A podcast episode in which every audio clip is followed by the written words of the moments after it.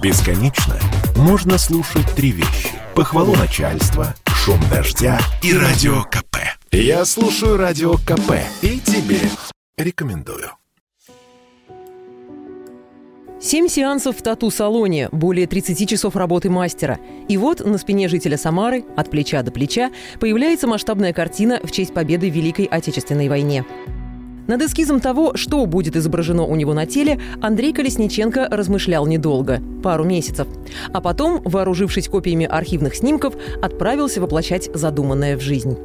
В основу татуировки легли фотографии с настоящего парада Победы на Красной площади 9 мая, когда наши советские войска бросают штандарты нацистской Германии, фотографии Кантарии над Рейхстагом, ну и оригинал газеты «Комсомольская правда», выпуск 9 э, мая 45 года. Там текст абсолютно весь соответствует газете. Можно взять газету в руки, читать и читать у меня на спине. Все совпадет абсолютно до запятой. Идея патриотизма для Андрея – не пустой звук. Он сам отслужил в армии и теперь трудится на заводе, производящем ракетные двигатели.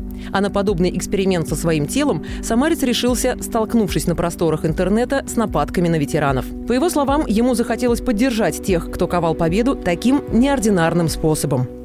Татуировку я начал делать в 2015 году, чтобы показать, что стоит гордиться нашими предками, тем подвигом, который они совершили. К этому сподвигал то, что у меня в семье отец военный, брат тоже заканчивал военное училище. Двое родных дядь, они тоже завершили службу в звании полковников, и оба были командирами воинских частей. И один из дедушек прошел всю войну, имел семь ранений и дожил аж до 91 года. Зачем ты это сделал и что твоя тату означает? С подобными вопросами, которые часто звучат в адрес человека с нательными рисунками, по утверждению Колесниченко, он еще ни разу не сталкивался. Людям очень нравится, многие просят остановиться и показать, когда ходишь в банные комплексы. Говорят, повернись, пожалуйста, спиной, никогда такого не видели, дай посмотреть. Когда уезжаешь за границу, то иностранцы просят сфотографироваться, причем не с лицом, а с моей спиной.